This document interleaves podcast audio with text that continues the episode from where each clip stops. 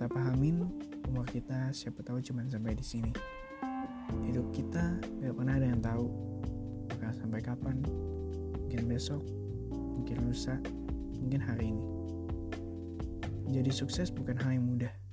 Dan ini juga bukan tentang motivasi tapi ini tentang perjalanan gue menuju kesuksesan itu sendiri. Dan yuk coba duduk dan coba dengerin ini cerita gue